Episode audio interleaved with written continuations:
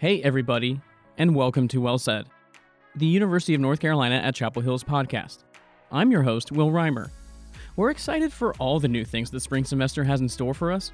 But before it really gets rolling, let's take a look back at some stories from this past fall.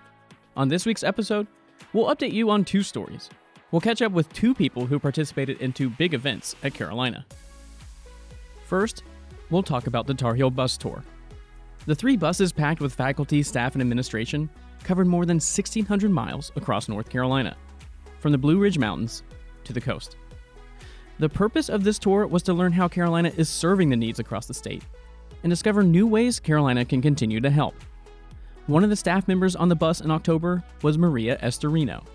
She's the Associate University Librarian for Special Collections and the Director of Wilson Library. If you ever rode a bus in school, it was a lot like that, in that the rowdy people were in the back and the quieter people were in the front. If you were like me, you sat in a different spot every time, depending on what mood you were in. And it's true, if I felt like I wanted some quiet time and just time to reflect or to just look out the window, I would sit towards the front. And if I wanted to have some more fun and or just be part of some of the larger conversations, I would sit in the back. That was the more kind of organic way that the day unfolded. But we were very fortunate to have a great uh, leadership team on our bus. We had Martin Brinkley, Dean of the Law School, as our color commentator, and he was incredible in providing historical context. We were also incredibly fortunate to have Anita Brown Graham as the host on our bus. And she also was amazing at providing more information, answering our questions, Maria went on the southeastern route, and her first stop was in Siler City, where she heard from Paul Cuadros about his work with the Latinx community there, which we also featured on Well Said on September 18th. And I was very excited actually to kick it off in that way. I am Latinx, my family is from Cuba. And so I was really interested in Paul's work and also in learning more about that context especially so close to Chapel Hill, but also because it turns out that that parish priest was Cuban. Uh, there's not a lot of us in the state of North Carolina, so it's always exciting to meet someone else um, with that same history and background. So we had a chance to talk a little bit about that in addition to the larger work that they're doing in the Siler City. Maria has been at Carolina for almost three years. And it was little connections like the one with the parish priest in Siler City that stood out to her about the bus tour. I hoped that there would be opportunity to connect with other members of this campus community and to see parts of the state that were less familiar to me and less familiar to me for a couple of reasons. You know, one, I'm not from North Carolina, I'm from Miami, Florida, so the state itself is new to me. Two, I have lived primarily in big cities Miami, New Orleans, Boston. I have lived a very urban life. And North Carolina is not that. It's not centered around its major metropolitan areas. I don't know that I expected it, but it was definitely something that I gained a lot from being in parts of the state that are away from the kind of urban centers of the state was really educational for me. I don't have much experience with farms. We were in, a, in Clinton, for example, and learned a lot about the farming in that area and how it's changed over the decades and what the demands and opportunities are for those communities, for example what I was hoping to get out of it was to learn more about the state that now, as part of UNC, I serve in my role.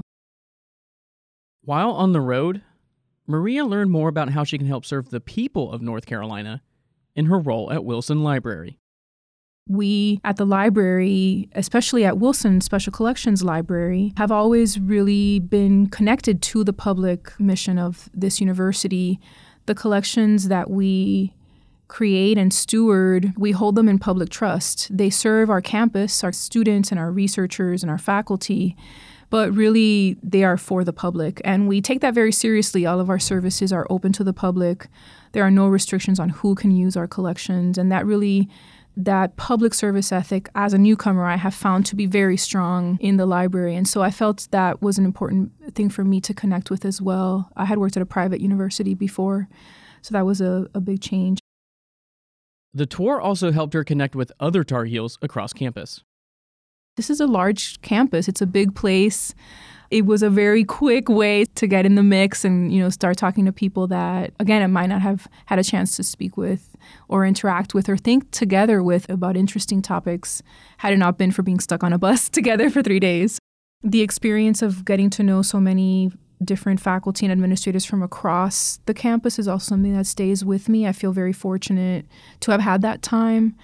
I look forward to how that could potentially continue into the future, where perhaps natural connections might not continue day to day, but that you could, in a sense, create a sense of cohort and how you might reach across a campus to think about the challenges and the opportunities of our state and how you might bring together people from different disciplines or different administrative functions at the campus to try to address some of those challenges and opportunities.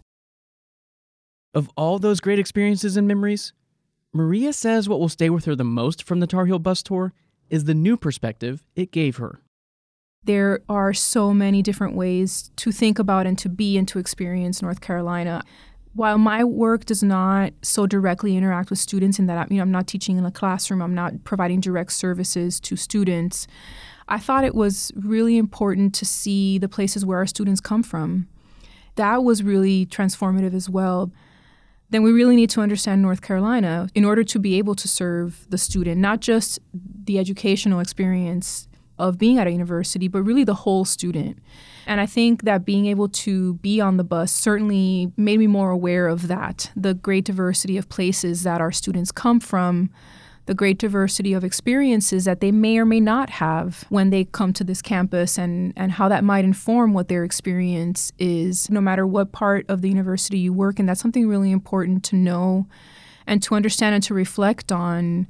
The university has and will continue to need to redefine what it means to be from North Carolina, of North Carolina, for North Carolina. And I think that is something that really lingered with me.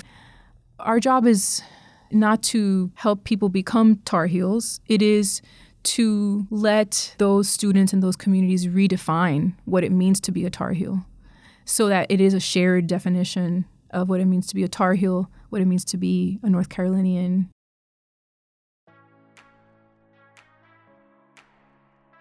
Moving on from the Tar Heel bus tour to our next stop, we'll talk to one of the students we met earlier this year and we'll allow him to reflect on his experiences in his first semester as a Tar Heel. We introduced you to Javon Sheshbaradaran at Fall Fest in August. It's the event with lots of free food, t shirts, and other giveaways. It's also where students can sign up to join more than 800 Carolina student organizations. Yeah, I remember signing up to be a member of BSM. I think I looked for the student government table. I think I signed up there. I looked into admissions ambassadors. I just put my name down on a lot of different things just to get emails about a lot to see what I'd be interested in.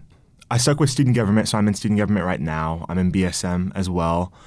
I also stuck with the Pakistani and Heritage Club. I'm about to get more involved with that as the semester goes on, and then I'll just be looking for new clubs once I come back. All of these clubs and activities, on top of his classes, is keeping Javon pretty busy as a first year student. For the most part, yeah, it kind of works out in my favor. I, I just don't mind staying up to study, so I just make it work. Taking classes in business, political science, Spanish, statistics, and history, Javon was able to make it work in his first semester as an undergraduate student. But that step up from high school to college did come with a little adversity, too. It was tricky, I'm not gonna lie. I think every first year comes in with big eyes and just like, oh, this place is amazing. But there comes a point where there's a slap of reality, and you're like, yeah, I'm in college and I have to do college level work. And so that required me to step up, I guess you could say, to the plate and just kind of work a little bit harder. But in the same token, I just found so much more freedom and so much more space to kind of do what I want and express myself in different areas. It met expectations and that went above that. There wasn't a day that I left my dorm feeling like it was going to be a terrible day. I had joy wherever I went on campus, and I just feel like that's what everybody feels like when they're here. Javon's from Gastonia, North Carolina. And growing up there, he always noticed that joy in students who came back from Chapel Hill for winter break. I remember when I'd be at home and people would tell me about Carolina, a big smile would always come over their face. I just thought to myself, there must be something in the water there that makes people feel this way. But I definitely feel it. Like it just feels different here. It just makes you feel happy. It makes you enjoy life. You know, even when things are rough, I still like have a great time here. So first semester has really shown that. Javon said his fall experience has helped him get adjusted to life at Carolina and the expectations here, and he's ready for the spring semester. He's also already excited for Fall Fest later this year, and he has some advice for the new students of the Carolina class of 2024 who will experience it for the first time in August. Have an idea of what you're interested in before you go in. I would look at Heel Life, uh, figure out some clubs that you'd be interested in, but don't limit yourself. Go in there with an open mind. I know I definitely signed up for things that I never thought I'd be doing. Just come in with an open mind. If you have a story idea for the spring semester, please email us at wellsaid at unc.edu or tweet us at UNC. Thank you for listening to this episode of Well Said. See you next week.